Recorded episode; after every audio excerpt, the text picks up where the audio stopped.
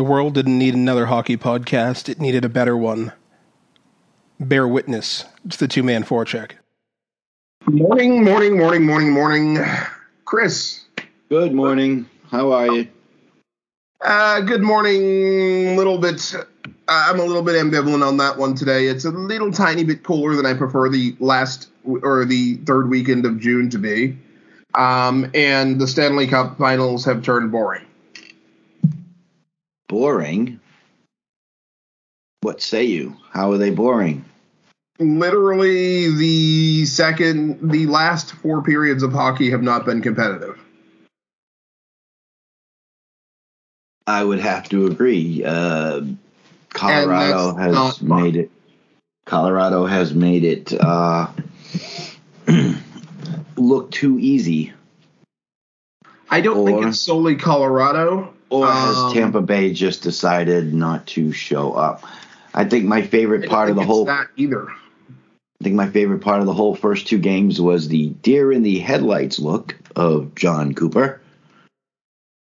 Um, it was clear that he had no idea how to fix the problems on. The, I don't. I don't know how he is between games. He may be great at scheming up a game plan before a game, the man has no capability for in-game adjustments. I'm he's not ever featured in my top 10 uh, coaches list. No, mine either. uh, but I think we should dive into some of our other topics before we start uh, flailing away at games one and two because just talking about Jon Cooper could probably be 10 minutes of show. All right, hey, let's. Um, so we've got some interesting stats from the ser- or heading into the series. But if you're um, not gonna, as but, but if you're not going to talk about the series, then why talk about the stats? Because there's a bunch of other topics too. Okay. And some of the stats that you had heading into the series made it look like it was probably going to be a reasonable series to watch and not through two games an embarrassment for the league. In Tampa Bay's defense, they have not played at home yet. It could become but, an interesting but, series. Uh, the Bruins parted way with Cassidy, much to probably several years too late. Um, I'm very firmly of the opinion that there's a reason that there are multiple reasons he spent over a decade in the AHL between NHL jobs. Um, but it only took him two days to find an NHL job this time. Yeah, and by the way, the team that fired him is still oh wait, coachless. I mean, it, in my I don't know, maybe to me it it's kind of like quitting a job, and I know that it, maybe it's it's an old belief, but usually you want to have something before you leave the job that you have. Maybe you want to have a coach sort of on the line. I'm not saying they have to be hired, but at least something in the in in the system before you fire the one you have. Well, uh, that's since he's been fired, he's been rehired. One of the other possible candidates has been hired and the Bruins are still flailing. Well, that's part of the disconnect in the front office. I'm very firmly of the opinion that Sweeney wanted to keep Cassidy, and also very firmly of the opinion that Neely said uh, he's going one way or the other. Your choice is whether you go before him or not. And therein lies the maybe and not not so That's why I suspect they they started the search probably ten minutes after they emptied the position. How how is it that either one or both of those gentlemen have not been submitting resumes somewhere else?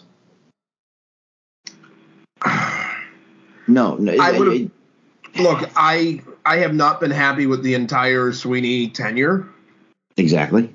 I mean, he made one really good pick um, with with uh, McAvoy.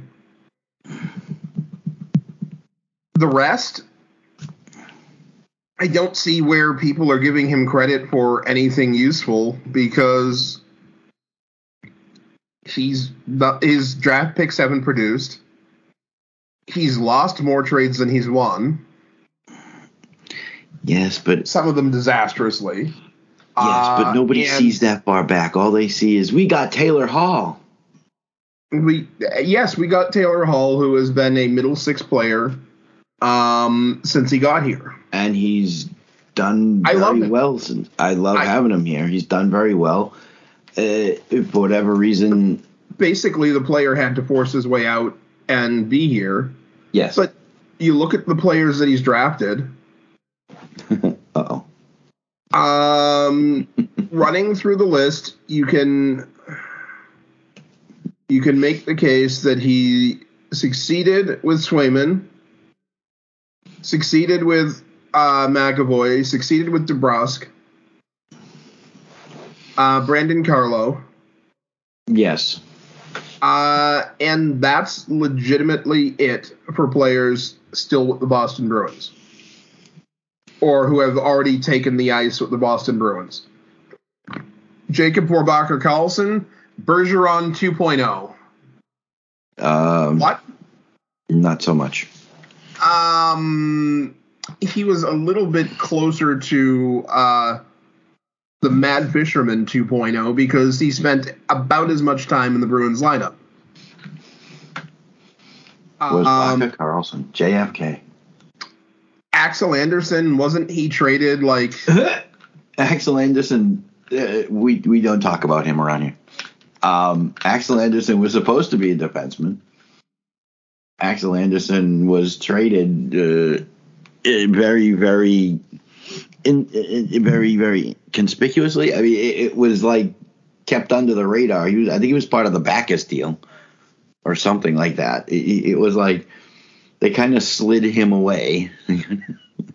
uh, Trent Frederic, like him, but if you see him as a number one or number two center, no. I I want to know what you're using to enhance your vision.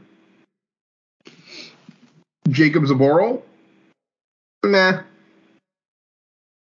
Urho Vaakanainen, traded. one of the unhealthiest players I've seen in Bruins history in the last 10 years.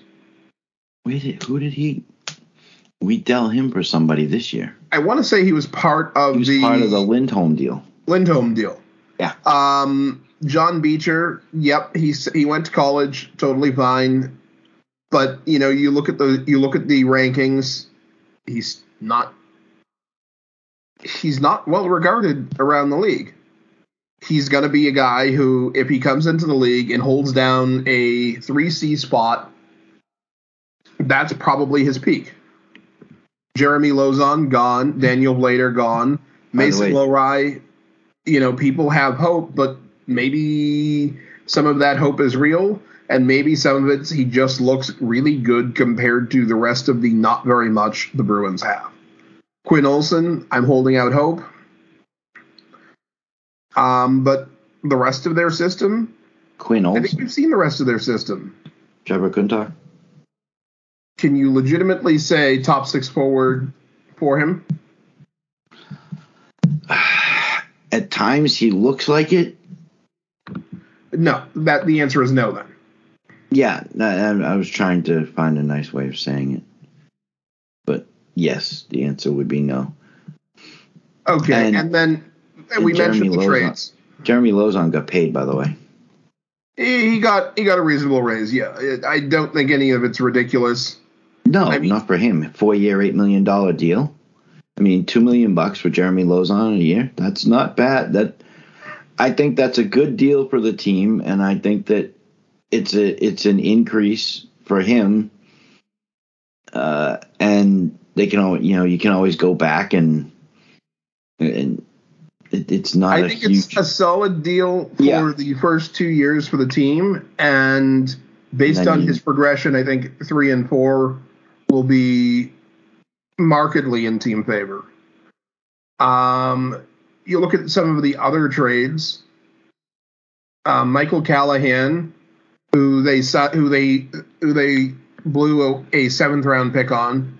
Yes, a seventh round pick is not that much, but given the dearth of talent in the system, sending those rights away for a guy who didn't want to sign in the NHL or at the time, they they had Vladar ready to go. Um, I I just don't get it. I don't. You go back to last year. Um, Anders Bjork was traded out of town, and Yeah, suddenly a better player. part of the Taylor Hall part of the Taylor Hall deal. Yeah. but he was a better player once he left. Um, they signed. They traded for Ty Gallagher. I I don't remember even hearing his name. They moved out. They they grabbed Nick Ritchie for Danton Heinen. That was spectacular. Uh, Andre Yeah, Ryan, Kase- wasn't he leading the league in scoring for like, or or leading at least leading the Penguins in scoring for like the first month and a half of the season? Yes, he was. Uh, Ondrej Kase, did he even in two full seasons he played, or in a season and a half he played all of What, a dozen games, maybe nine games, Nine. nine games for the Boston Bruins. Toronto, he played like most of the season. Yes, So nine games over 2 seasons, a season and a half for Ondrej Kase. Um, I'll give him a win on the Charlie Coyle deal. Okay, Paul Carey, Cody Goloubef. I don't Cody remember Goloubef. either of those players, so we'll call that one a wash. okay, Um, the Bruins picked up Steve Kampfer, who actually played well and when they had him and would, were willing to put him on the ice.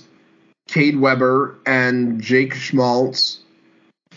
Uh, two more players I don't remember for for Adam McQuaid. Um, hey, but they signed Marc McLaughlin from Billerica, so and he had like three goals well, that's And- really important. in his first four or five games. So He, he did look good in the games that he played. I, I will admit that. Uh, he probably he probably has done better at free agent signings, college signings, and any other aspect of the job. yeah, he was a free, he was a a college free to get you to the mountaintop. Um, the Rick Nash deal, I want to every time I look at it. Literally every time I look at it, because I knew it was going to happen, and I knew it was going to be a bad trade because there's no good trade for Rick Nash. Well, you you realize that out of that deal, they got Ryan Lindgren, uh, K'Andre Miller. Um, wasn't one of the draft picks we traded to them used for K'Andre? I think so. I think that was a different deal with the Rangers. Oh, okay. um, but yes, uh, I. So the Rangers are feasting off of Don Sweeney's Genius. incompetence. Uh, the Bruins got Nick Holden for Rob O'Gara. And unfortunately, I don't know what happened with because we both thought that Rob was going to do something and not necessarily not be top pairing, but we thought that he was going to be in the NHL. But he, here's the thing: Nick Holden was not very much use. He played all of 18 games uh, for Boston. Mm-hmm. Um, true. He played two playoff games and then 18 regular season games, and that was it. Um, but they also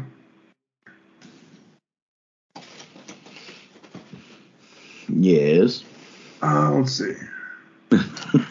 but they also gave that uh, they also gave up the pick that turned into Joey Keane, who the Rangers then traded to uh, to Carolina. They that was a third round pick. Um, he's played uh, only a couple of games, but the Bruins can't build a system because they're busy trading players. There was the Drew Stafford trade for admittedly not very much, but then again, Drew Stafford was not very much by that point in his career. Um, But he was a vital piece that they needed at the time. Vital piece. I'm sorry, I tried to say it with a straight face. It didn't work. I under tried. half a point per game. Uh, well under ha- a third of a point per game in the playoffs. Um, I tried to say it with and I don't recall him being the speediest player in the league at that point. I, no, he wasn't. Uh, they gave up Zach Phillips for future considerations. They signed. Oh, they traded or Lee Stempniak, giving up not one but two picks for him, including a second rounder that turned into Mario Ferraro. Uh, Mario Ferraro, not a huge NHL impact at this point. Another Ranger? Nope. Uh, San Jose Shark. He's played 100 Oh, okay. games, Wow. um, which is more than they got out of Lee Stempniak? Lee Stempniak. Yep. How many times has Lee Stempniak played for the Bruins? Twice at least. Yeah. Oh, and don't forget they signed. They traded for John Michael Liles. From did we get him from Colorado, or was he already gone at that point? Oh no, that was that was Carolina. we got him from Carolina. Yep. Okay. And I'm they gave up trying- a bunch of picks for that. For John Michael Liles. Why? I'm still trying to figure that. Uh, there- there are many I'm still trying to figure out. Now the Carolina Hurricanes did just uh, did absolutely nothing with those picks. No, well, But you're still talking a third and a fifth round pick. Um, the third round pick, you still have a decent shot of turning into someone. And you had the set to retire at the time, Anthony Camara, who had several too many concussions uh, in the- his. the first one being the first one taking place uh, at development camp when he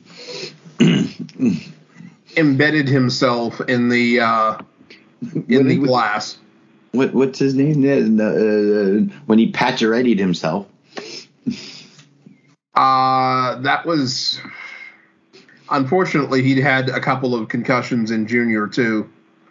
But he so he's won what, three out of twenty something trades in his tenure? That's um that's like that's So- not good.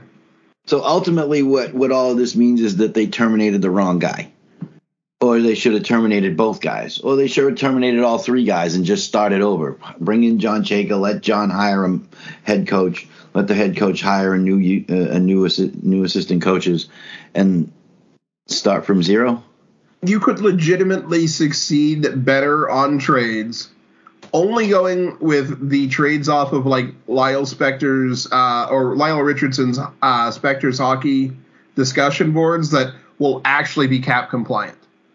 Like you could legitimately do better pulling pulling fans off of Spector's hockey trades and than than what Sweeney has done his his drafting has been equally poor. Realistically, with drafting rounds one through seven, you should be getting 20 25% of your players into the NHL and contributing. We're in no way anywhere near that number. Well, Sweeney keeps trading away the the, the picks, and I don't know. I you can't blame everything on the scouts or this or that. I- at some point, the GM has to take responsibility because ultimately it comes down to the general manager's decision to decide who to take. Scouts can make recommendations. They go out, they look at players, they come back, they say, "Hey, this guy looks like this. We could get him at this particular spot." Ultimately, it's the GM who makes the call. Especially given the number of times the Bruins have gone way off the board uh, in their in their drafting. Yes, They're they're seeing stuff that other teams aren't. excellent. and they're not seeing stuff that other teams are. And when you take not just the teams, but you know, you take all the independent rankings, we use for the show, we use McKeen's, we use FC Hockey. We've taken a look at ISS. We look. Uh, everyone looks at uh, Central Scouting's numbers. Uh, there's no making sense of some of the tri- of some of the draft picks that Don Sweeney has had. But my issue is, we started out talking about Cassidy being terminated, and they haven't replaced him. No, uh, and that's So it, that's but part of all- the issue. all of this history of what Sweeney can't do, hasn't done, uh, has somehow messed up, explains the fact that he got rid of Cassidy without having any kind of backup plan. And Yes. now John Tortorella is gone. He's signed with Philly, four year deal. That's part of the if- iffy judgment of Sweeney's. Um, Cassidy, who was fired two days later, was hired in Vegas. Like, I mean, snapped. A, even Cassidy said he believed he didn't. He wasn't going to be unemployed for long. And two days later, boom, he's coach. Well- he's coaching team that's you know second or third best in the West. Again, West is squishy. I get it, but still, okay, I said it at the time. I still I still maintain it, even though he showed in several ways better than I expected. mhm. Hiring Cassidy was a wrong decision. You do not spend over a decade outside the NHL after you've played for a major te- major market team without there being an, an issue. Oh, he was he was head co- he was head coach of the Washington Capitals for a short period of time.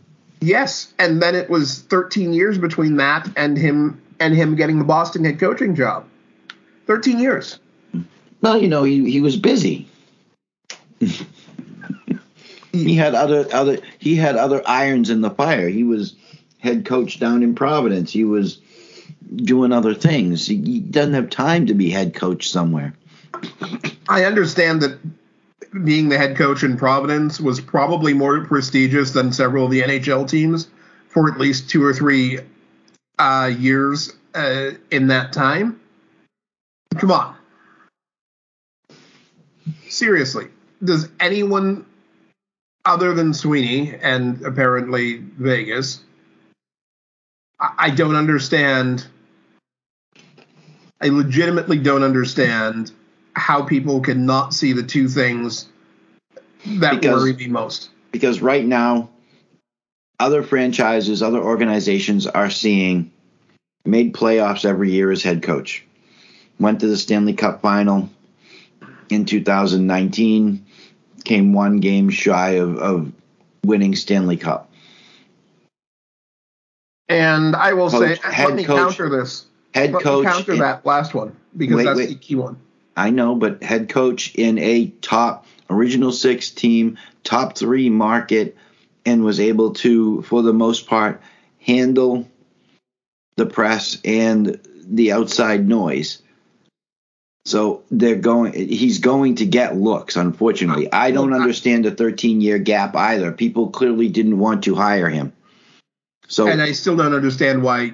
But going back to that last one, yes, second to last one. take anyone, take any of the teams that won on three years, on within three or four years, either side of the St. Louis Blues win. Any team. You have your time machine big enough to shove all of those, any of those two teams into into a time machine, bring them to the same rink, and have them play out a seven game series. Do you genuinely believe that that St. Louis Blues team beats any other any other cup winner? No, I wasn't. No, I wasn't absolutely not. impressed. No, I was not impressed with Binnington and Net. I was not impressed with the way they were hand. They ramped up their physicality while the Bruins were actually getting less physical. Is that even possible? I mean, The Bruins had their physicality removed from the ice by their head coach Bruce Cassidy repeatedly. They took Frederic out of the game. They took Backes out of the game. They took Clifton out of the game. Uh, they dropped Chara's minutes. Um, he did everything he could to put targets on Bergeron, on Marchand, on Krejci, uh, mm-hmm. on the skilled guys for the Boston Bruins. Yeah. And for guys like Marchand who will play physical to get distracted and Marchand can be physical. It's just I oh, don't oh, yeah, want he him. Can, I don't he want gets him distracted. Yes, and I don't want him doing it. I'd rather his skill come out. I don't want. In, in a, to a lesser extent, same with Torey Krug. I mean, that shift where he gets his helmet taken off, gets blown up, and then goes back down the ice, blows up Rob Thomas full speed, and just eliminates Rob Thomas was gorgeous hockey. Yes. But I thoroughly enjoyed it. Oh, I thoroughly enjoyed it. But it's possible that Krug could have made a better play there. And it wasn't just that hit that annoyed Torey Krug. It was the whole series leading up to that moment. Because Cassidy made the wrong moves and you you'll never convince me that having another head coach who was good at in-game adjustments in that spot wouldn't have produced a Bruins win. I'm not, and you don't even have to talk about you know a top ten or fifteen or top five coach. Like, it, I'm not going to say it had to be Julien. I'm not going to say it had to be um, Mike Sullivan or someone like that. I think even Paul Maurice would have won that series. And I think he's an aggressively average coach. He will Paul make in game adjustments, though. Well, yes. It's good to know that he can. Excuse me. Um, uh, my my, I mean, I think if Claude Julien's still head coaching that team, I think I think they win that's that cup instead of lose it. Oh, I I don't think that's even a question. Uh, the the team would have won. They would have played better, even better defensively. Yes. Um, the other question that I still have, I had it two weeks into season one, having seen multiple preseason games, having having seen every regular season game at that point. I had it three years later, and I still have it today. What's Cassidy's system? Look at the on ice product and tell me what the system is. Um, this one might take a while. Uh, it could take forever. I'm pretty sure that when he was hired, I, I wanted to know what his system was because obviously Claude Julien before him had a system and a system that worked. Yes. I think they, that Julien probably.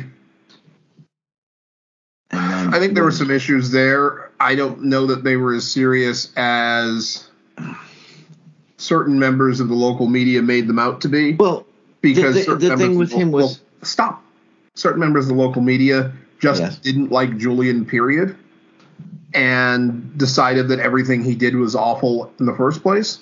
Go ahead. No, I'm I'm just I, the issue with him was I don't think the press managed to get him fired. Uh, just as much as I don't think that Spooner or Bertrand all the youngsters that had a problem with him and he didn't like playing youngsters.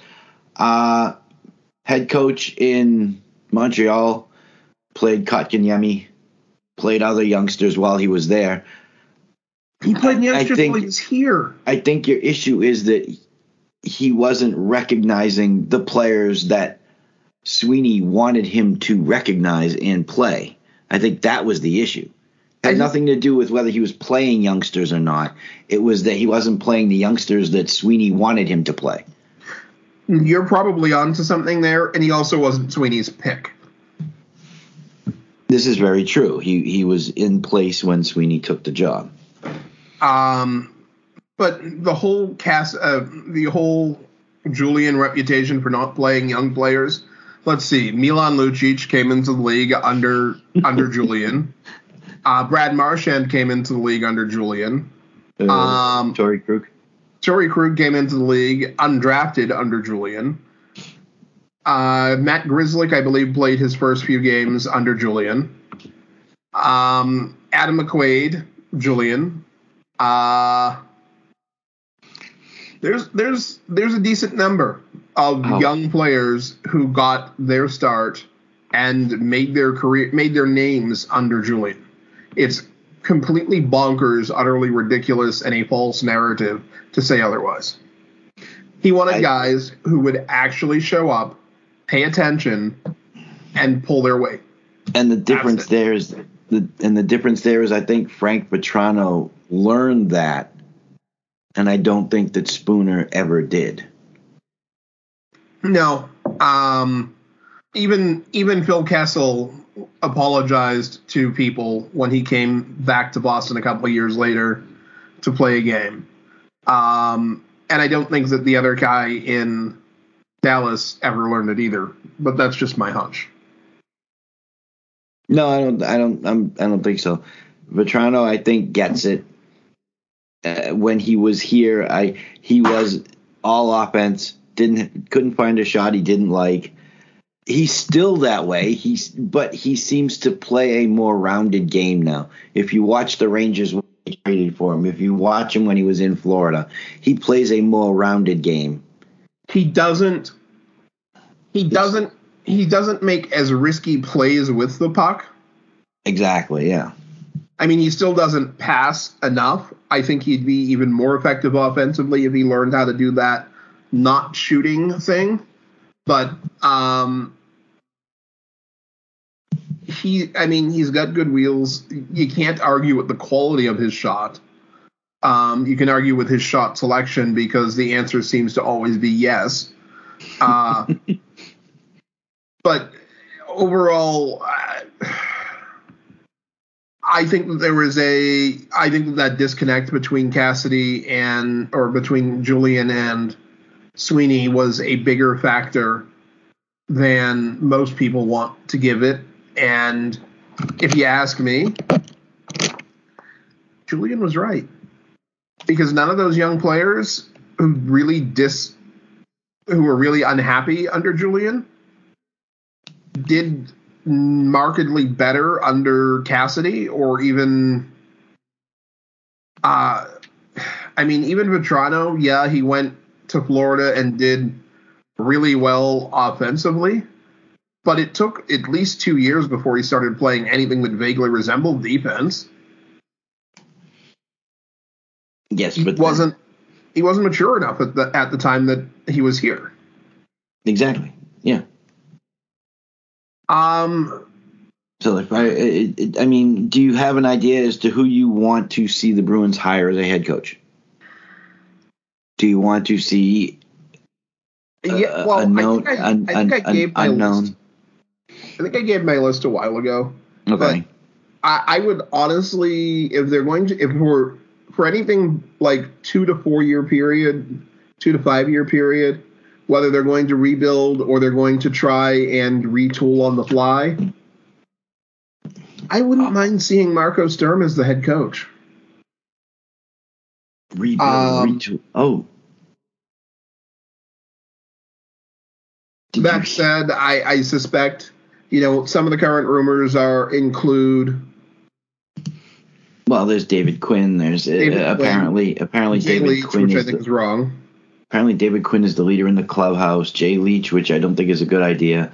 Um, I don't know if they're going to promote the current head coach in Providence. Uh, I mean, there's a precedent there because oh wait, that's what Sweeney did with Cassidy. Um, is it possible that Cassie was fired because of winning too much? Um, I I would hope that that is not the case because I don't know that you a guy who I think is on the outside and may not and probably hasn't even been interviewed yet, but I would be really interested in seeing what happened. Mhm. Greg Carvel, the uh, UMass Amherst uh, head coach.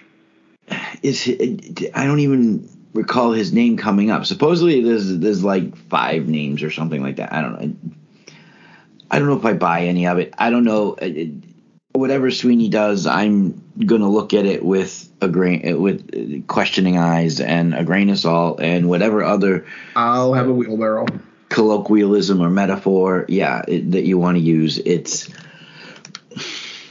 it's not that I wanted. I I- did. I want John Tortorella. I thought it would be interesting to see what John could do with this team. Is he the right fit? Eh, I'm not so sure about that one. I think he would be a better fit than Cassidy for the medium term, but because uh, back to the article that you're referencing, uh, which asked the question, was Cassidy winning too much? Uh yes. Well, you got to look at the. I don't think so. Why? Because I can't think of any reasonable combination of trades and bad coaches, even if you brought back Steve Kasper with Uncle Dave uh, as the, as co-head coaches and gave them zero assistance, that would actually put the Bruins into the lottery. hmm Well, that's what I was going to say. You have to look at you have to look at the source of the information. This is coming from a a, a paper known as the Toronto Sun. Michael Very. Michael Traikos. Uh, outside of the fact that he left out the word coach in the first paragraph. Um, interesting, interesting concept here, saying that uh, Boston that basically they fired Cassidy uh, because they need to tank so that they can try and get Connor Bedard in 2023. It, it is an interesting it's an interesting idea but i don't i still like you look at the bruins roster without trading at least four key players i i can't see a way for this team to be a lottery team. And by a lot and i mean a high lottery team like bottom five finishers in the league like even if you trade Pastrnak, who's got a no movement, no trade clause, Marchand, who's got a no trade clause, and two of McAvoy, Lindholm, Carlo Grzelcyk, Mm-hmm. and then probably one more of Coyle, DeBrusk, and one of the goaltenders for only for only picks. No roster players, just for picks. I still think that this team is better than Phoenix, Yes. better than Vancouver, But, yeah. better. I, I, I mean, probably better than Anaheim. Uh, depending on what Philly, do, how well Philly responds. I mean, they're probably. I don't know if they're better than Buffalo, but Well, if Chicago gets their way and makes the trades that they want to this offseason, they're going to be better than Chicago too.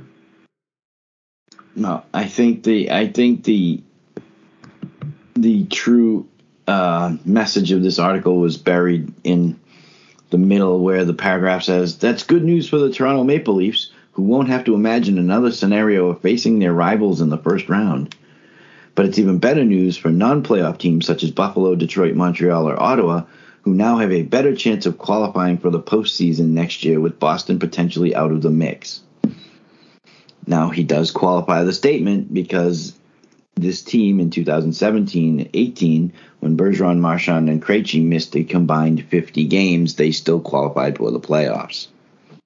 Yeah. So I think I don't know. It, it, it's just odd that it took somebody in a town where they haven't been able to beat Boston or get out of the first round. I I I still I I can't see any combination of I don't know.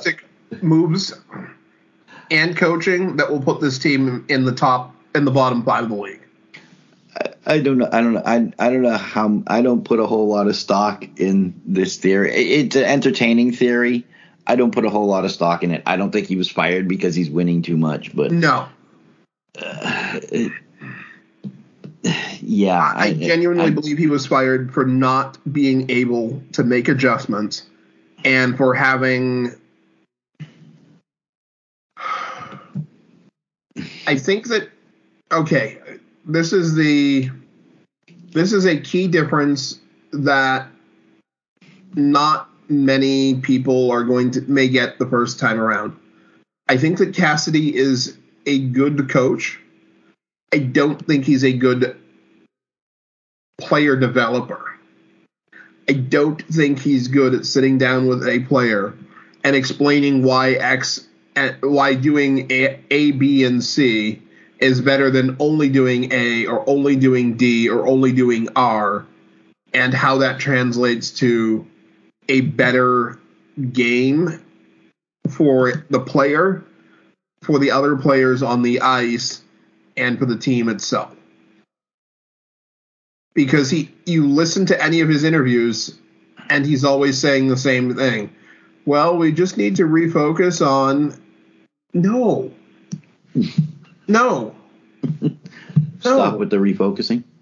Stop with the refocusing. I, I mean, sure, I'm sure he probably talks slightly differently to the media than to the players.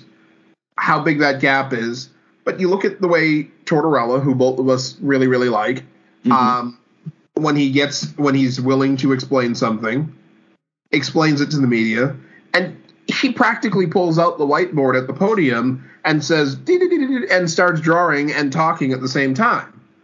You understand what it is he wants you to do. Same with like Mike Sullivan uh, and a couple of other guys who have you know actually won cups. Um, Ouch. they they make it easy for anyone who's interested in learning to under to understand it. That doesn't mean everyone has the physical gifts to do it or even the mental pace to do it, but they can at least understand what they wanted to d- want. You know, you look at Claude Julien, Greg Campbell, and Danny Paille they weren't that good of players when they they weren't the players three years after they landed here that they were when they arrived. They were clearly better players because of Julien. Brad Marchand, clearly a better player because of the Julien coaching tree than when they got than when he got here. He had zero goals in 20 games in his first attempt at the pro at the at, at the NHL. Now he's a multi-time All-Star. Despite the fact that the league has rudely used him and excluded him from the All-Star game because they don't like him. He also is never nominated for key awards. Uh, he's been a finalist, or he's been near the top for voted on awards, but um, I mean, he's gotten serious voted. Even he's even gotten serious votes for the Selke. Um, but you know, there's that enormous shadow that he's playing in.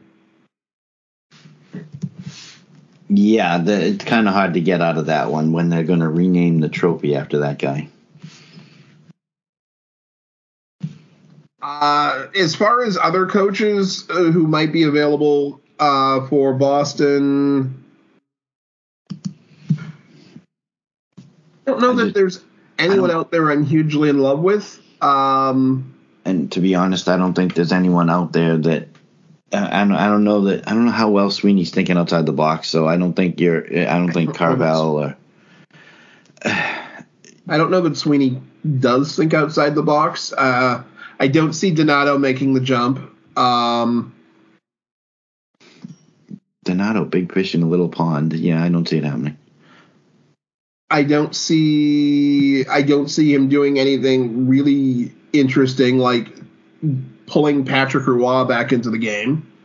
Um, Would he come to Boston? uh, I mean, seriously. I don't see him going to bat to get uh, Joel Quenneville reinstated uh, and putting him in the front in the uh, in as head coach. I hope to everything, including the sport itself, that he doesn't go after Mike Babcock. Um, in fact, if he goes outside of, if he goes and gets Mike Babcock, I will begin picketing the Bruins on a daily basis immediately, and my sign will absolutely say "Fire Sweeney." I've got a name. Just one. Go name. for it. And he's close too. Go. Norm Bazin. Norm Bazin. There's a name I've not heard in a mighty long time. men's ice hockey coach, University of Massachusetts Lowell. Norm Bazin.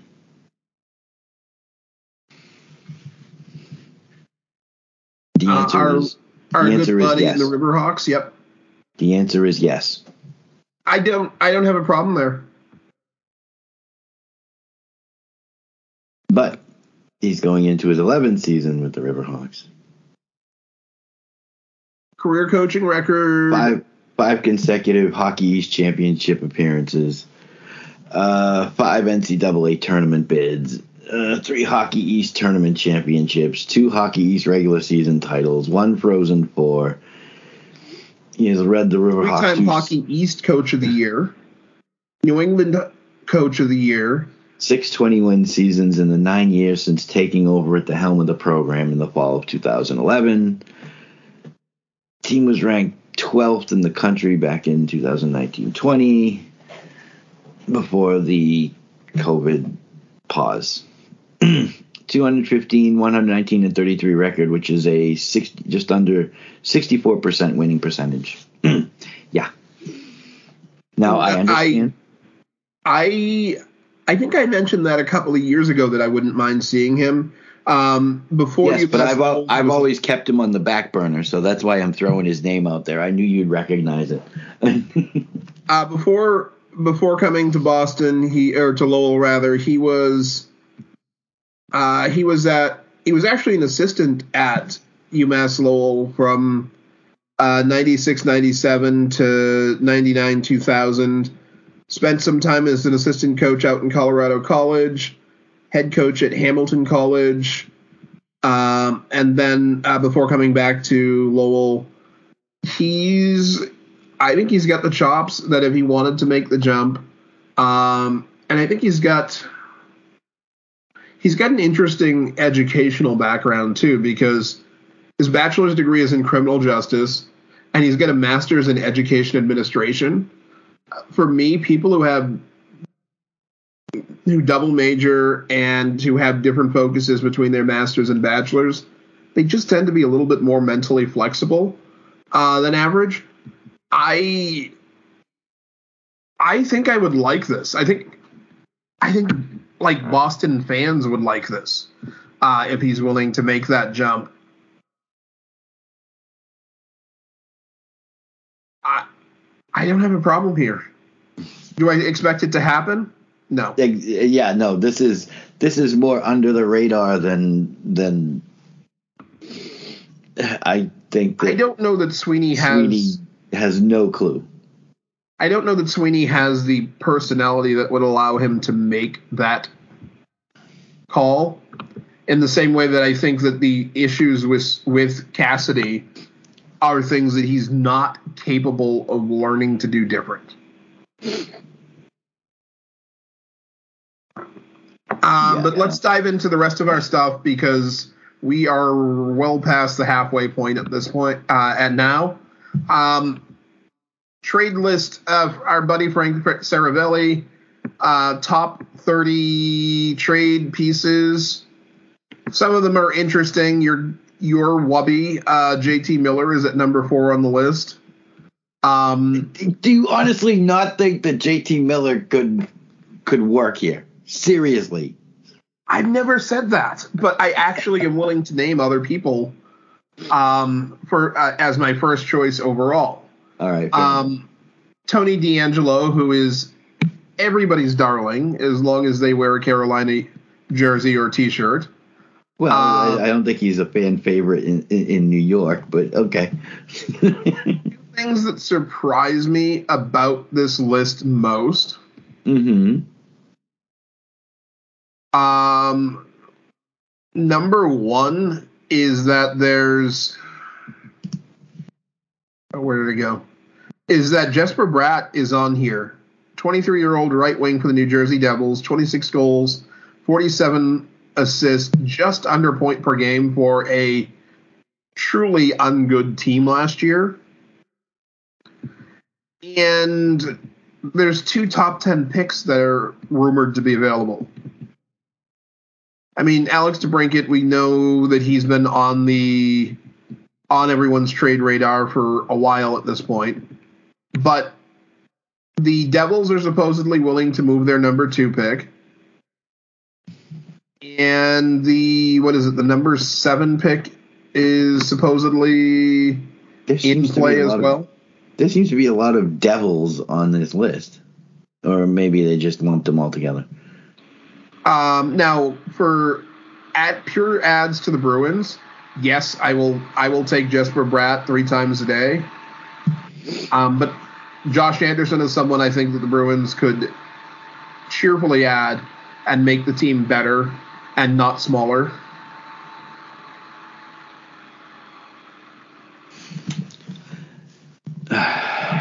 Okay.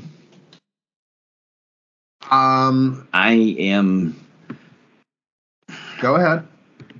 I don't know, but my first thought on this list, and I and I said it to you pre-show, was uh, there's no Bruins on this list. Is there really no one on the Bruins organization that other teams would not want? Okay, there's what they want, and there's Frank Sar- Seravalli's idea of what those teams, of what players teams are willing to move.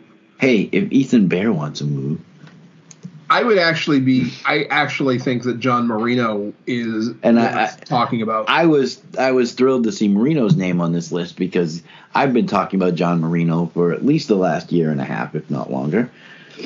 Um, the other the other part of the equation is when you look at any of the fan sites or the comment sections on any of the trade lists. hmm Be, I think at least partly because of that article we talked about last week or two weeks ago. Pastrnak's name comes up a lot, a lot, a lot in fan speculation. Well, Ah, there's there's there's so much there's so much misinformation at this point in time. It, it- originally, it was put out there that Pasternak wouldn't re-sign with the Bruins if Sweeney was still the GM of the team because he's not happy with what he did with his best buddy David Krejci.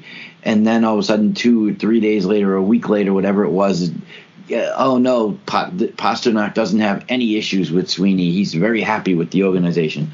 Well, we still haven't signed him to an extension. He's going into the last year of his contract. Seems to me that that is the MO of this general manager that he lets players go too long without negotiating and trying to get them re-signed. Torrey Krug, yes. okay. Number one, you know, example, Exhibit A.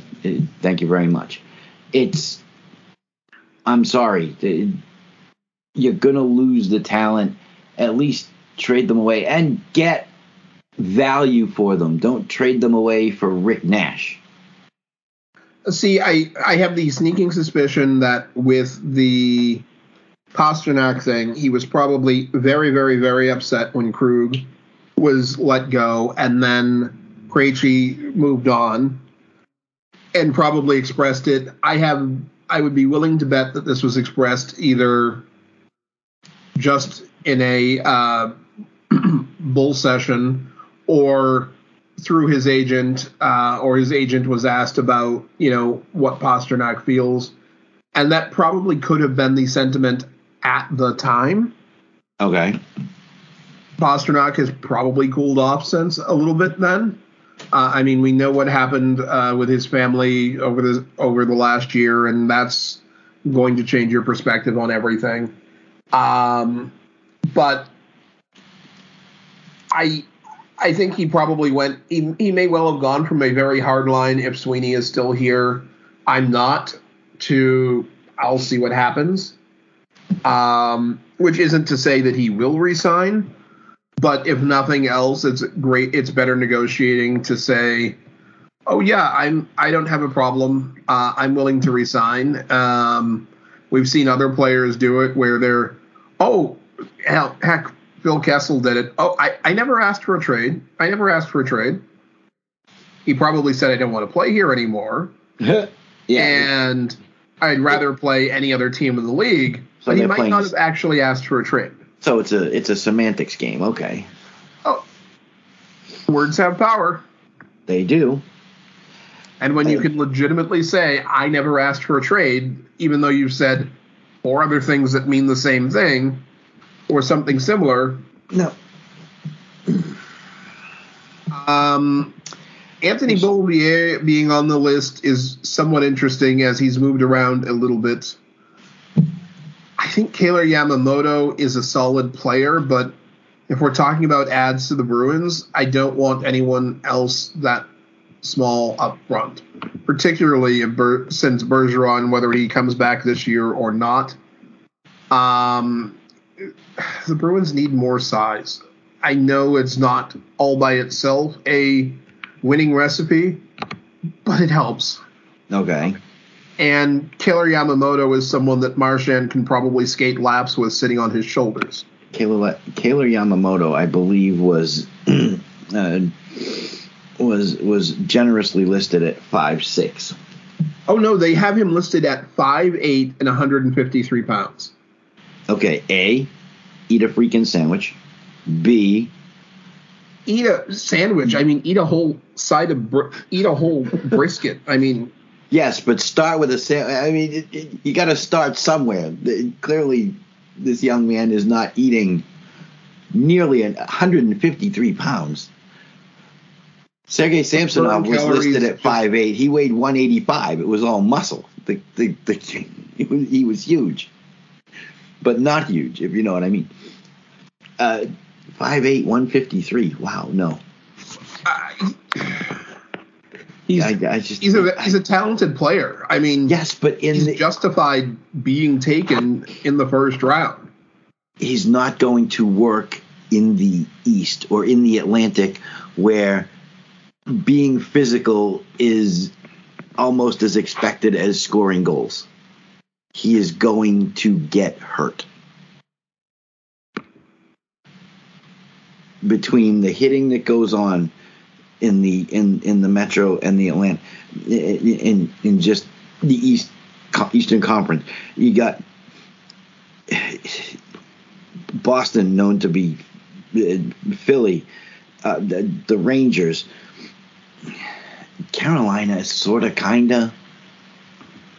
Carolina more grinds you out against the walls and uh, than pure open ice hitting. But yeah, they're they're still a physical team. I worry that. I just worry that he's not going to. And when I say he's going to get hurt, I don't mean seriously. I don't mean he's going to be out for months at a time. I mean, but he's he's going to be aching. He's going to feel every game. It, it's. I don't see that level of physicality in Edmonton. Um, another interesting player for me is Kasperi Kapanen. Now Kasperi Kapanen up there in Toronto traded him back to the team that drafted him in Pittsburgh. He's had one 20 goal season in his career. That was with Toronto. I want to see more out of him. Is this a guy who is perfect for a show me contract? Like, look, we'll sign you for two million this year. You hit 25 goals, we'll throw we'll throw you four years at four and a half immediately. For a show me contract, I can do Kasperi Kapanen for a show me contract. I'm not. I'm not signing. I'm not him signing him for five million a year as is. No. No. Um, Mackenzie Blackwood is on here. Larson or Carson Soucy is on here. Um, Tanner No. Pearson is somewhat of a surprise, although he, like many of the Canucks, had a down year. I'm a little bit surprised that we don't see more Canucks on this on this list. see a lot of yeah like i said there's a lot of new jersey devils. I think the new jersey devils have a lot of positioning. I think that there could be a couple more canucks. The question is again like you said who are they will you know what are teams willing to part with? What are what are other teams looking for or looking to pick up? Because my best- mo- no, go, Go ahead. ahead. No, I was going to say my one of my interesting names on here, and I'm thinking purely again from a Boston standpoint. And since everybody is so unhappy with him that they're trying to ride him on a rail out of town, but We're thinking the same player. number five, No, actually, not number five. Number five is for me. Everybody's trying to ride uh, Linus Ullmark out of town. Well, there's a guy out there in Anaheim who, a, gets way overworked because they haven't had a backup for him since forever. But John Gibson, 28 years old, is he to the point where he's he's 1. point million 1.4 million average annual for five more seasons? The problem is, yes, is he going to be a backup to Swayman? Everything you look at in Boston eh, or any goaltender, clearly Swayman is is targeted as your next number one. It's how long is he going to have to wait? Um, I read the article wrong because John Gibson's six point four million a year. Right, and and um, Ullmark is five million a year. So oh, he's Oh, one point four more than He's 1.4 Ullmark, more okay. than Ullmark, and I'm saying if Gibson's a trade piece, you know, it, it, this is trades, Yeah, I wouldn't. trade targets. Yeah, I'm just thinking if you're that unhappy with Ullmark, well, John Gibson is a decent goaltender. The trouble is that what's in front of him has not done the job, and I think that with a defense such as Boston's in front of him, I think we're going to see the real John Gibson. The problem is that yes, he's a little more expensive, and the problem is that the backup behind him is is going to push him, which could be good for John, but bad for Jeremy Swayman. See, I would actually move out Ullmark if I could get something reasonable for him, and pick up Blackwood as and go with a one A one B situation with two guys. I like Blackwood, but he has not been able to stay healthy. It And- his his health issues bother me, and I Yes. and I've been a big proponent of Mackenzie Blackwood. You have you you've been very consistent uh, in liking him from the word go. Um, but I think that if you're if his expectation is only that he's going to have to get into 35 games a season versus 60 games a season, he might manage to stay a little bit healthier. Because I think that in a lot of cases, guys who know, I think that there are cases where guys who know that they're the last last guard at the door or last guard at the gate, Mhm. they overtrain. And I wonder, I kind of wonder if that might be the issue. The guy for me that I'm interested in on this Number- list is uh, Number thirty. Uh, oh, I've already, I already talked about Josh Anderson. I, I love Josh Anderson, always have. But actually, the guy directly above him, Ethan Bear. I well, I mentioned him earlier in the in, in like 10, 15 minutes ago. Yeah, The- I've loved Ethan Bear from his time in Edmonton, and clearly he didn't fit in with a team that you know. Well, they don't play defense, so why are you going to have a guy like Ethan Bear? The article mentions that people are questioning his fitness and maturity. If it's if the fitness is an issue, legitimately send him to live, send him to go train with Marchand the rest of the summer. So, uh, trade him now and get Marchand to train with him the rest of the year. He'll be in great shape. Um, Ethan Bear is not a hugely offensive defenseman. So if you're bringing him in here and expecting doesn't have to be. He's a great skater, which I think it puts him well ahead of anyone not named Grzelcyk or Lindholm on the Bruins. Um, yes, and I, I, think he's I think he's he's strong. I think he's strong in his own end. Uh, what I've seen of him as far as exiting the defensive zone, you know, defensive zone exits, seems to be pretty consistent. I don't think that he is Hampus Lindholm esque, and, and there aren't many at all who are in the rarefied air of, of, of say, a Cale Makar, but that's not what we're comparing him to. He's not a Cale Makar. That's not his style. That's not how he plays. He's clearly more defensive minded. But I like Ethan Bear. I like what I've seen him for the past couple of years. I don't understand the fitness and maturity thing.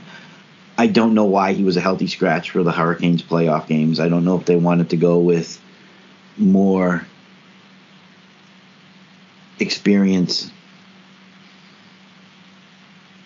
I, I don't um, know what the issue is there. They're claiming. I, I think what Seravalli's trying to say is that. I mean, if you read it the wrong way, it could say that Carolina clearly didn't want him to play because they, they had questions about him. Well, then why did you acquire him? Not sure on that one. A, a name not on the list is Dylan Strome.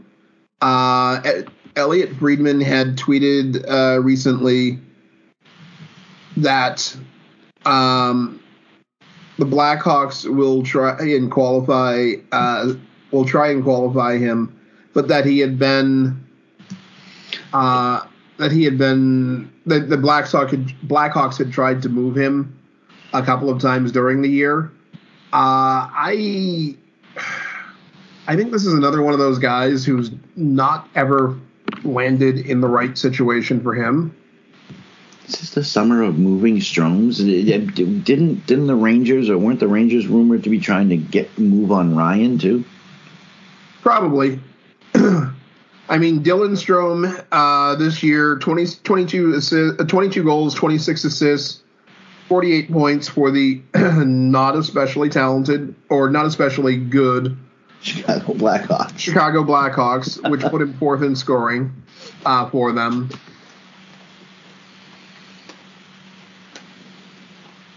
Uh, but is overall, I I mean,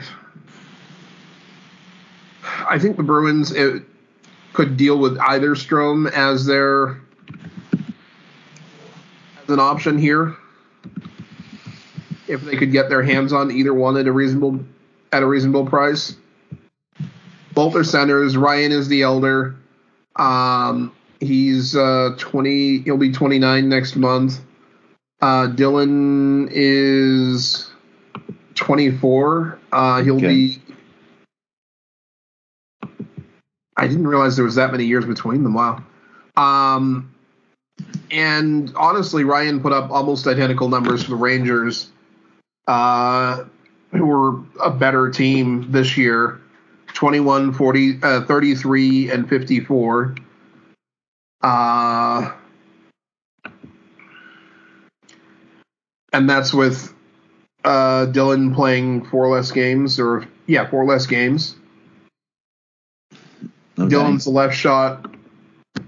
Ryan's a right shot. One of them's a right winger, I believe. No, they're well, they're both listed as centers by uh, Hockey oh. DB. Um, so is that our solution? We we go out and get both Stromes for the number and let them fight it out for one and two center. Uh, no. You sure? I no. I, the Stromes are interesting. It, it's funny because, and, and, and, again, you you mentioned reading comments. You shouldn't, and I was told you should never read comments, but the comments on this are, sound like people in Boston. Uh, our team doesn't know what they're doing. Uh, when are they going to hire some? Uh, what was my favorite one? Wondering when they are going to hire someone who knows what talent is about Chicago because they're trading away this kid who apparently has been getting better year over year. And yes. when you have when you're fourth on your team in scoring and you have 20 plus goals and 20 plus assists, why are you looking to get rid of him? How expensive could he possibly be? You're I, and so I understand their frustration living here in Boston and seeing what's going on here. I, I you- suspect I it's think more of the same as far as the front office. That speculation about getting into the uh, getting into the Bedard um, Misa race. I, Chicago's a whole lot closer than Boston is, um, particularly given how squishy the West is. and Um, still yeah, not good. So I don't know. I don't think they're the answer to bring in as number one and number two. I, I don't know. I, I know that you know sarcasm is not your thing. You know, Don't know what it is. that's what I figured. Yeah. Uh, So- while we have a few minutes left, and it is only a few, Okay. game one. What did you see? What did you like? What did you hate? Game one. What did I see? I saw a team that. I I saw a Tampa Bay team that recognized that they needed to do something. I'm not so sure that Darcy Kuemper should be faulted for the first goal or necessarily the second goal because there should have been a defender stopping Palat from coming in on the backside and, and not being touched. The third goal, eh. That But was a pretty play- effort by Palat, though. Yes. Oh no. It, it, it- great pass from Kucherov. Palat was just there to just redirect it in. And to be quite honest, Landeskog, Landeskog almost did the same exact thing in Game Two for Colorado, except that he just didn't get the angle right and the shot went wide.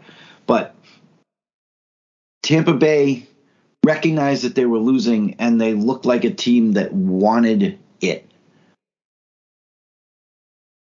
but in the second game, Tampa Bay didn't. So in game one, I reckon I, I like Tampa's Game effort. one was at least competitive. Yes, and I like Tampa's effort. Uh, regard and I think they under I think they underestimated or believed that they were as fast as Colorado is fast. Colorado is hmm. fast at every position, and, and like all four lines in and all three D pairs in Colorado are at worst league average. And I would I it's probably not going out of the way to say that if you're going to base like by minutes used or by minutes played, Yeah. that almost every Colorado player is 60th percentile or above in terms of speed um, in there at, at, for similar minutes. And while yes, Tampa has several players who are really really fast, a lot of their team is closer to average speed. And I don't know that anyone is overall faster than uh, than than Colorado is. I'm sorry. Darren Helm scored last night on a semi breakaway because they couldn't catch him. Darren Helm played in the in the Stanley Cup final and won a ring 14 years ago. For me, I started seeing in game two a thing that is never a good sign. Uh, I will summarize it with confident teams face the net. Yeah. Nervous teams, shaken teams, unconfident teams try to protect the puck. They try and manage risk. And consequently, they end up facing the boards, facing center ice. They're not turned, they're not focused on getting the puck on net. And that's why Tampa Bay, especially in game two, did not get pucks on net and really didn't have any serious scoring efforts. There were one or two pucks that probably should have gone in, but there was never a time where you could look at game two and say, wow, this game should be so much closer. Because in the final analysis, that game was an embarrassment to the league. Game two? Game two was an embarrassment to the league. First of all, first of all, in game two, Colorado didn't allow Tampa Bay any sustained pressure. Colorado's But it wasn't just what Colorado was doing. Game two, the, the Tampa Bay Lightning were not playing their game.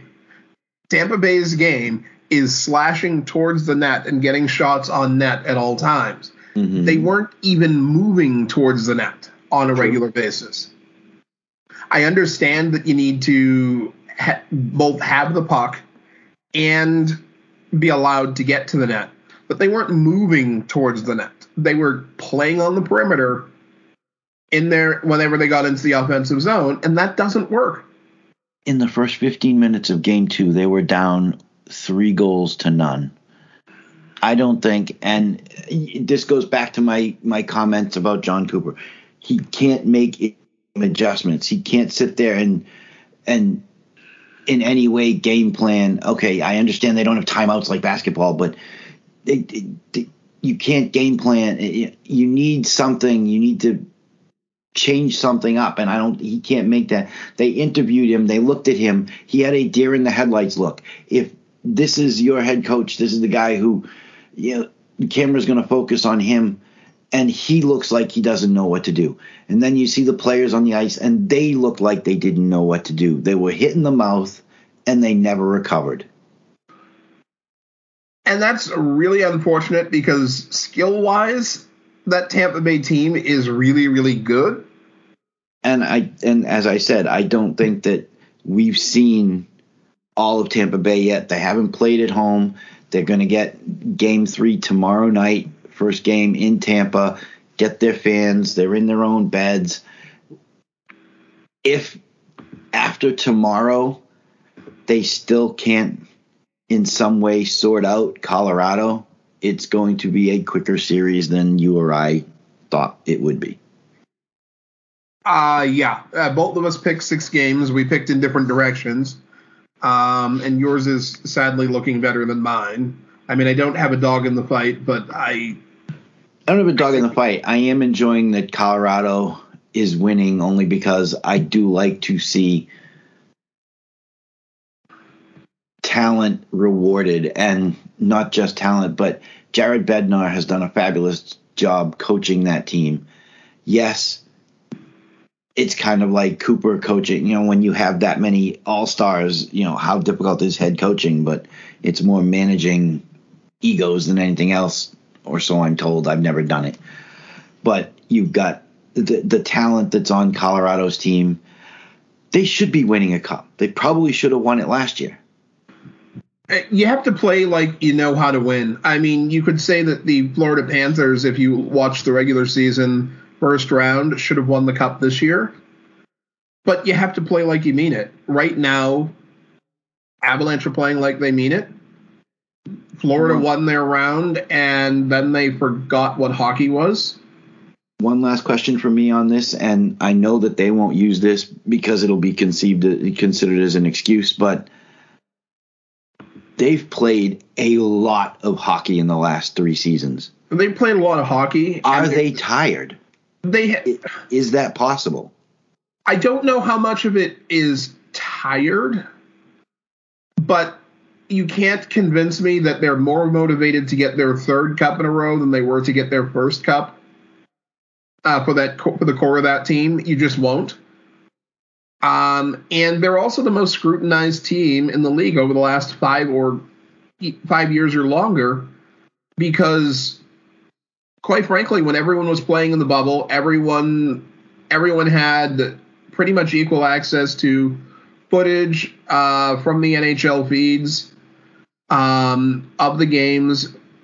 You know, last year they win they win back to back. We're seeing Vasilevskiy get sniped on a like And these even gloves are all going stick side high. I mean these these shots are all going stick side high. Um, he's getting sniped, and I I think that there may even be an injury there that people aren't talking about, whether it's shoulder or elbow or whatever, because he hasn't moved fluid as fluidly as we're used to seeing. But it's a little bit of hunger. It's a little bit of scouting is a real thing. Yeah. Oh yeah. No, no, no. Knowing knowing your opponent is a real thing, and that's and clearly Colorado has done a better job of that up to this point. Um, and I think that hunger is there because you look at Cale Makar, he came off the ice after playing that game last night, and they're interviewing him. Yeah, he's a little sweaty, but he looks like he could have gone and played another 20 minutes. I mean, he legitimately looked like he could have played 20 more minutes after when they interviewed him after the game. Yeah, oh yeah, he he looked pretty fresh actually. Um, and that's that's a huge difference. I mean, winning makes everything easier when you're when you're the when you're handily in control. It makes everything easier. Um, and the, the, the talent, the, the the talent on both teams is through the roof. I mean, you, It you look is. at you can you can form a full all star team between uh, between both organizations, and, absolutely. and right Um, now right now Colorado is just hungrier. I think part of it is they should have won it last year. They feel like they they missed an opportunity. and to I a certain extent, they did. uh, the the the level uh, on the the way they're just opening up Tampa Bay, the breakaways that they've had, the way that the, the the way they're turning everything that comes into their zone, they're turning to offense immediately. They're not playing around with it. They get possession of the puck, it's immediately going up ice. They're they're basically tearing open Tampa's defense. The- I don't know if Vasilevskiy's injured, but there's definitely some kind of a book on him. They know because they pointed out both Manson and Makar, same spot on the ice, top of the face-off dot on the Yep. right side, stick side, middle high, just above the pad, goal. And they were he was giving up goals there in the last series too. So is it a possibility that he's hurt? Yeah. The big thing for me was after the third goal, and it was it was it was a bad goal for for for for Vasilevskiy. He's looking at the bench, and Cooper is looking at him, and both of them are like, "What are we gonna do?" I thought at that time he was gonna pull him. Didn't make the decision. That's fine. But neither one of them looked like they knew what they should do. Do they, do they pull him? Do we got to, you know? Do we put in Elliott? It- they just I- it, it's I been the been Elliott after the second period. I, I think I think Elliott should have gone in in the third. I watched the I watched the intermission show and wish I hadn't because I thought that the position that taking the position that oh we got in his head we can't pull him even though he's playing poorly and the team is playing poorly in front of him because the other team will think they got in his head and it will give them an advantage. Uh, it- Excuse me? Excuse They're me? blowing you out not in this particular game, but in the series. They've scored ten goals in two games. they're already in your head. They're already, they they're living rent free at the moment. You Like- need to make a change. That was the dumbest. That was That was both Chelios and takes I've Messier. ever seen, and all three of the announcers ran with it. both Chelios and Messier. I mean, Steve Levy is just there to be the the Liam McHugh of the of the group, but Chelios and Messier have played the game. They're both in the Hall of Fame, and to make statements like that, it's like, hello, Colorado's already in his head. You need to make a change. Oh, we can't leave him in there. We, we're sending a message that we don't. No, get him out. Get get Elliott in there. Make a change. Do something to spark this team. You've done. Speaking of out, uh, there's going to be a change in uh, leadership for the Nashville Predators. Um, former gov- former Tennessee Governor Bill Halsam Mhm. or Haslam is going to gradually buy uh, the controlling interest in the team. Um, he'll assume a minority ownership position uh, in the next couple of weeks, uh, and will eventually become the majority owner. There is apparently a timeline. It hasn't necessarily been discussed. Uh, Fritch, who is the current owner or current majority owner, lead owner, um, will gradually ease out. Um, Haslam is estimated to be worth uh, about 2.3 million according to Forbes, and the team is valued at 600 million. Uh, over the years, the two of us have talked about how valuable it is to have that arena, uh, and, And they do operate. The team does operate the Bridgestone Arena uh, and get shares of the revenue from the other events, which is always good. Uh, Bridgestone was the sixth highest grossing arena in the U.S. in 2019. Um, Anybody? It, it, yeah, no, that I would not have guessed that.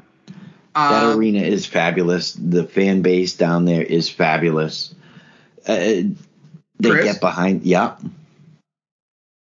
road trip, Nashville this season. I, I I have no issues with that. I still want to go to T-Mobile Arena out in Vegas, but that's a little bit further away. That's a little bit further. Um, but we're gonna make Vegas. Ha- we're gonna make Nashville happen. We will be in that building at some point this year. Um, And I'm I'm not surprised that that, that this this move is happening. Uh, a hometown, uh, you know, you're gonna I- have you're gonna have you're gonna have a, a hometown guy, former Tennessee governor, buying in the, buying it buying a hometown team. It's it's a beautiful it's a good move, and he's already a co-owner of another sports uh, franchise, so he's not entirely unfamiliar with how things work. Nope. And his brother is an owner of the Cleveland Brown, uh, part owner or the owner of the Cleveland Browns. Um, I think it will. I think having a nice little family rivalry there. Uh, That's what it is. The brother, not not the governor. The brother is the yeah. But he already knows. I mean, it's a beautiful thing, and and David Poile is going to have a job until he doesn't want a job anymore because he managed to build that franchise. So you got a decent G, G, decent general manager. You got a guy who wants to own the team, who's going to take over slowly from an organization that has been successful. I mean, Because remember, like this ownership, the current ownership group stepped in when Nashville was terrible, terrible, terrible, and needed an owner or an ownership group that was going to keep it local uh, because there were no other options for keeping them in town. Um, the Predators were going to suddenly become a Quebec retread, or maybe at that time that was before uh, that was before Vegas and before uh, Seattle. They might have ended up. They might have ended up in one of those cities. Um, so kudos to the ownership group. They did not win a cup, but I think they won a. I think they won a fan base. they won a huge fan base. They you got And that's- guys like that's a- Pekka That's a bigger award. That, that guys like Pekka Rinne, Filip Forsberg. I mean, you look at the the players that they've had in there. You, Roman Josi, Shea Weber, start you know, and then trading him for PK Subban. Seth Jones didn't spend a lot of time there, but the fan base that they built with the talent that they had and still have, it, it's yeah. I'm I'm I'm good with this, and I think it's good for the future of the franchise.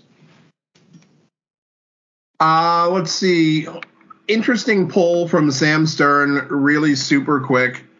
Um, some of his polls are absolutely hilarious if you're not following him. It's at Sammy Stern, um, Sam, and that's Sammy with three M's on uh, Twitter. Um, would you trade Kaapo Kakko to open up cap space for Frank Vatrano? With a very, very, ha- uh, very, very nice number of votes. 8.3% of the Rangers fan base proved they were out of their flipping minds. Um, And that's as someone who really likes Frank Vatrano. Um, and voted yes. But the other 91.7 uh, voted no. Would you trade Kaapo Kakko to open up cap space for Frank Vatrano? Frank Vatrano was 28 years old. yeah Kaapo Kakko is not quite 24.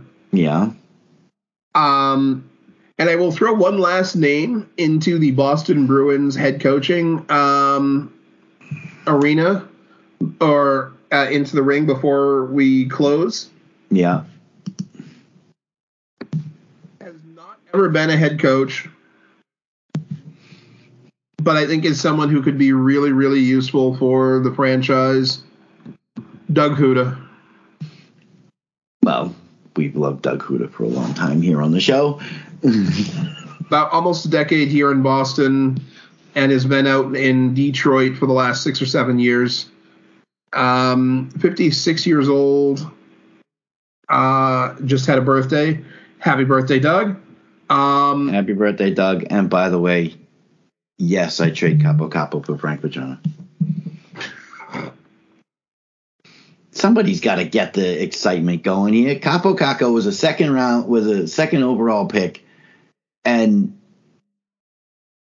uh, when you're number two pick overall, you expected to produce. Frank Vatrano, considering where he was drafted, has produced. I'm not saying that you should give Frank Vatrano nine million dollars a year, but uh, Kaapo Kakko just to me hasn't met up with the expectations, and I think you could get more for him than you could for Frank Vatrano. So, yeah, if you can't resign Ca- Kaapo Kakko, absolutely. that's a fabulously interesting position that I'm not going to address for multiple reasons. Well, because Um, you mostly because you need time to digest it and try and figure out a way out of it. I know. Uh, not gonna touch it. Okay. Ladies and gentlemen, we'll we'll be back here next week. Hit us up on Twitter with your questions, uh, both for this the uh, Stanley Cup Finals, uh, for the off season for the league as a whole, Boston Bruins, um, and if there's any movies that we should be seeing, because I need to get out of the house again. Have a great week, everyone.